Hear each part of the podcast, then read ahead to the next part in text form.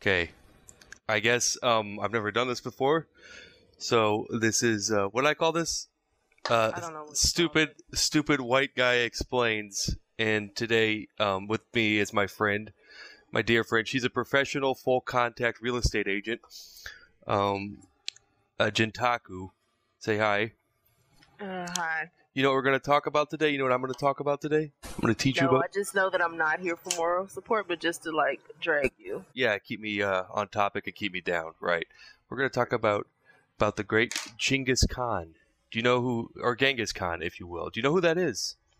Yes, Yes. Do you know that is not his real name? I can imagine it's not. No, it is a title. It means the great leader, like the leader of people, of all people. Keep keep in mind, I am not a real researcher. I'm more of an alcoholic reader. I don't uh, delve too deep into things. I just like to read about topics, especially historical ones, whilst I am inebriated. Therefore, the information is usually sifted through a um a filter of of drunken stupidity. But j- time is it? Because I'm gonna need to pop a bottle of wine open. um, fast. okay, let's get started. Temujin, or Genghis Khan, if you will. He was a Mongolian leader. He united the tribes of Mongolia. Supposedly, though, and we're gonna go, his birth and like childhood was like all, all from his perspective. Like, so it's all documents that he gave. So you know, oh, it's wow. Yeah, all super reliable. it's, it's a yeah, right. Written by a guy who raped and burned his way across the world. Uh, supposedly, he was born with a blood clot in his hand. Like, so he came out of the womb holding a blood clot, which in Mongolian, like, Wait, what? a blood clot, like a, a clot of blood, which in like Mongolian lore is like, oh, this guy's gonna be a badass. Like, he's destined to rule, you know, sort of thing. But like, once again, like I said, he's the one that said he was born that way. So, I guess. Uh, wow, that's. I Yeah. Know that. That's- yeah, it's a pretty hardcore way to be born, especially in a tent in the middle of the Gobi Desert. Well, when you're coming out of fucking, you know, whole ass uterus and vagina, I can imagine you had a bunch of things. It'd be even better if they said he bit through his own umbilical cord. Like that'd be, That would have been more believable. yeah, Like, oh yeah. yeah, I can see that. That guy, yeah. totally. So he was born um the the son of a great like tribal leader, like uh, which is like I can't um. I don't remember his dad's name, and I remember reading like there's like five different versions of it. But um, he was born of like a, a tribal leader, which is like a, a a prince by Mongolian terms, you know. So, like my dad, my dad owns this many cows, but like at those times, the Mongolians were all nomadic. They all had their different tribes, and they all hated each other or liked each other, depending on who was in charge and yada yada, and who who kicked whose other's goat, I guess. But his dad was um uh, a leader, and so Temujin was raised as like at best, I guess Mongolian nobility would be, which maybe you get to eat more. I don't know what that entails. I'm a Mongolian. I'm a dumb white guy. Um, so, but at one point in his childhood, uh, when he was like, I think 10, Mhm. maybe 10 or 14, or maybe he was 26, I don't know. Because, once again, the dates conflict. Some, uh, some assholes from next door killed his dad. They, uh, straight up poisoned his dad. And, uh, then everyone left. so his dad died, and it was just him, and his mom, and his sisters. Or as he called it, a great tribe Right. because that's like that that's how things worked back then. But by being so small, um, people kind of started uh, fucking with him, and uh, he knew they knew that they needed to sort of get the aid of other tribes. So, uh, good old good old Genghis Khan there or Temujin uh, got married to, uh, uh, or maybe he was promised before his dad was born. Wait, he was betrothed. Betrothed. That means you're promised, right? I'm looking at my notes. Okay. Does betrothed mean like like if you were my daughter, I'm I going to betroth you to someone? Does that mean you don't get a choice and eventually you'll marry this some bitch? Uh, I think it means pretty much what we've always thought it meant. Betrothed is basically to the person to whom one is engaged, like my betrothed. Like you are, you know, Yeah, you engaged. you don't have a is what it choice. You don't have a choice. No, I wouldn't say not a choice. Like It's Um, a betrothal is an engagement or promise to marry. okay. Yeah, See- to have someone an arranged marriage is what you're talking about. Oh, so it's like not an arranged marriage, it's a little bit like classier, I guess. No, it just simply means that they're engaged. Oh, What it means, like it doesn't. okay. Well, I know that. You're looking for a word for forced marriage, Yeah, because I know that their parents betrothed them. right? Right. Yeah. So their parents made them get engaged. Right. Okay. So they're yeah. So that was because this An arranged marriage. an arranged. Your parents, like, yeah, Yeah, I don't. what that is.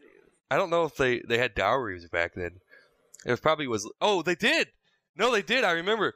Yeah, I even have it here. So he was betrothed to this um, this uh real real hot chick uh, whose name of course I didn't write down, but because she basically is only in this story and the, version of his story, uh, just to give him um motivation. So people will probably have her like someone important, but it seems like throughout Genghis Khan's history, this woman, this wife of his, existed just in this point because the rest of his like sort of military career and leadership career, he just rapes and he does whatever the hell he wants. Right. Like I don't see him going home to listen to the old woman every now and then. Anyway, so he's betrothed, and uh, they get this uh, one of their one of their uh, this is important. One of their dowry gifts, one of their sort of engagement gifts is this um this pelt that's really fucking valuable. It's worth like ten thousand horses supposedly, which in, Right. that's that's a nice ass pelt. Anyway, Sounds like a rare loot. yeah, that's a purple level drop right there. Maybe even dare we say it orange? Probably. Let's say we open up legendary. legendary. Let me open up another drink of my dumb white people, a Bud Light. I'm gonna chew chips. Um, so everybody get ready for that. Yeah, get ready for that experience. So he's a Try to be respectful. Right.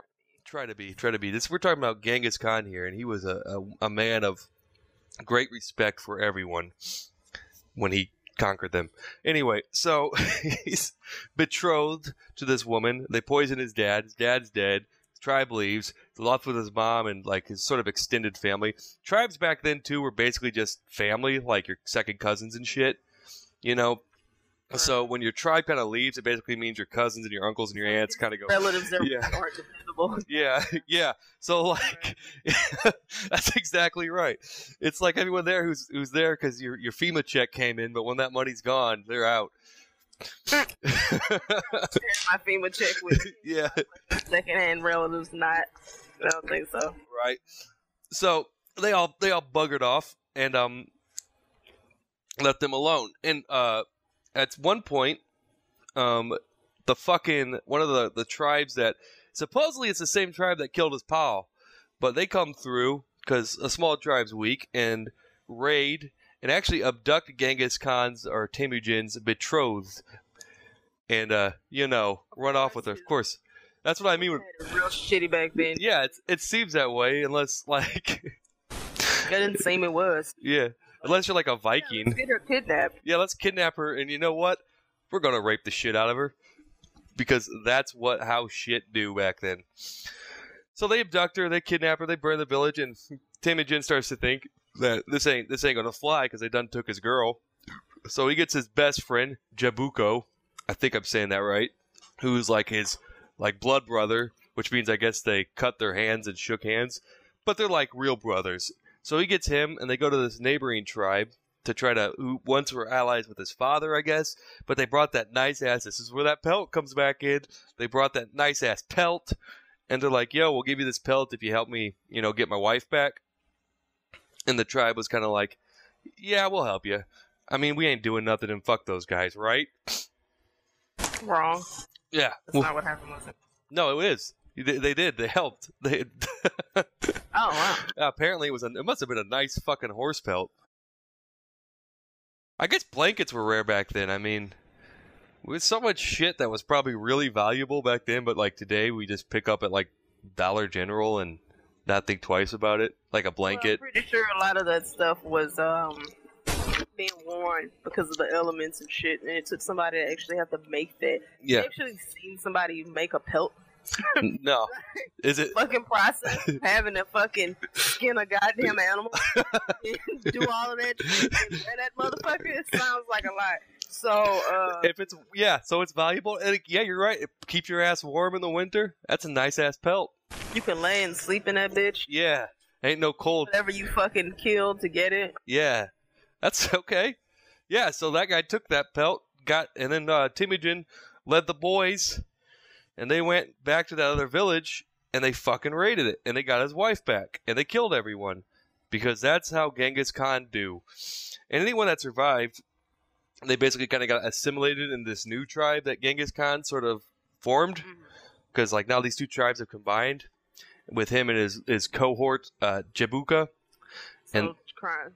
Yeah, they're crime crime begets crime. They become a big ass gang. I mean, so it got bigger. It got bigger, yeah. And this is kind of the start of what he figures out. Or Temujin kind of figures out. Wait a second, you know, maybe if we stop, if we just kind of unite everyone and stop fucking each other's shit, eh, we got something here. Now, this is also kind of the beginning where uh, Jimbuka and uh, Temujin start uh, splitting Mhm. sort of because Temujin or Genghis Khan is a, a kind of one of the principal uh, founders of this whole concept that we think is common sense today called uh, meritocracy. Do you know what meritocracy is? I'm familiar with it, vaguely. Right. I'm gonna allow you to.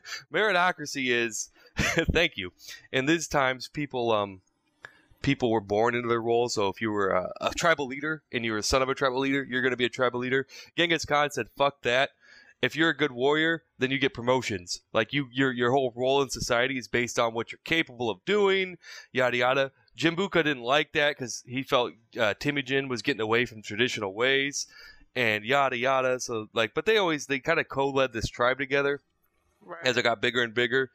And eventually, though, what kind of pissed him off, pissed Jimbuka off, was a shaman had some vision that, and this is, I think, kind of what, um, right? That's how it always goes. Some shaman had a vision. This, I kind of think, is where, um, what is that show? Game of Thrones kind of took this element for the Dothraki.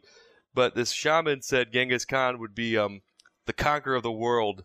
Like it's Genghis Khan who's gonna, or Temujin who's gonna be this this global world leader, and that pissed off Jabuka, and they uh they split. He took his boys and ran, and then this big fucking other Mongolian civil war happened, and um like so the two tribes are fighting all the time, and um actually what kind of pissed off uh, Temujin was during one of the battle like one of the battles they lost, and um Jimbuka boiled all of uh, Temujin's uh, leaders alive. oh wow. Yeah, which and you got to remember if you're in a meritocracy too, you know these motherfuckers. It's not like this is just some some rich bitch. This guy proved himself to you. You gave him his role based on what he did.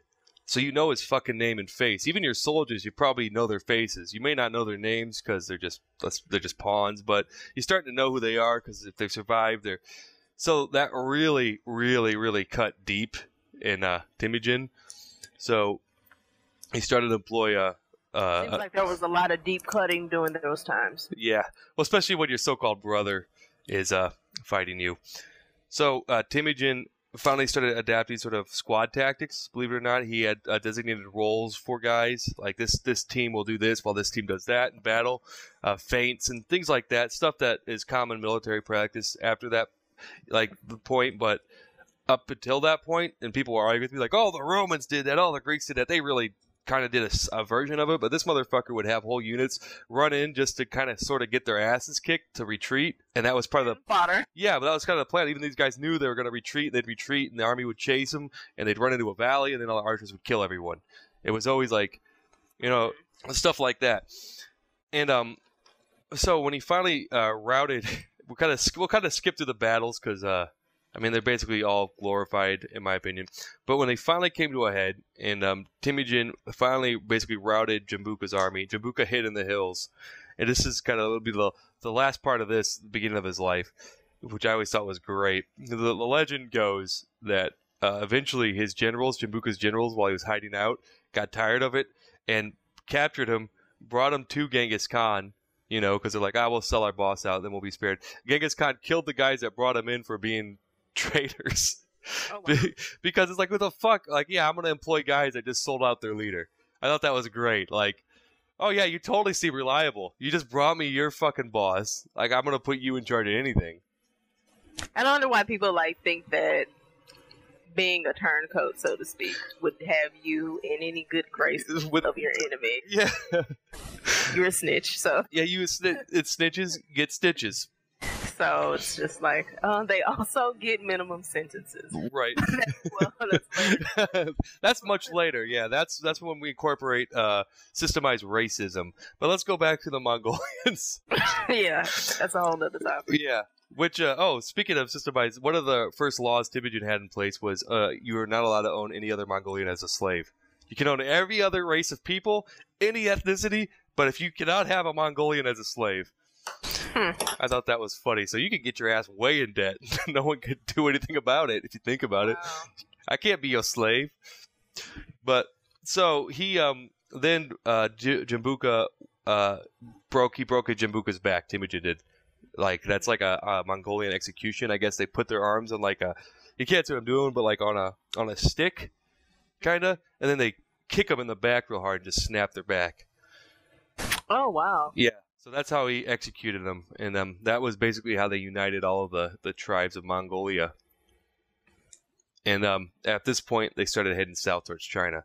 But we could uh, we could go over that another time. I feel like that's a good stopping point. It's not that long. I figure this is our first foray into a sort of podcast. Yeah, into of uh, a uh, historic, comedic kick, if you will. Yeah. I wouldn't consider myself a history buff. Um, I definitely find it interesting, uh, for sure. History is probably one of the most intriguing subjects that exist. So it would be nice to hear what um, My dumbass has to say about it. European centric ideal views of history. that was the ladies and gentlemen. That was the PC way of saying a White guy explain or dumb white guy explains. All right, well, So, we'll see how this goes, and if it's people like it, we'll do another one. Uh, my name's Eric, and this is my friend Jintaku, and we will see you guys or talk to you guys later. Peace. peace.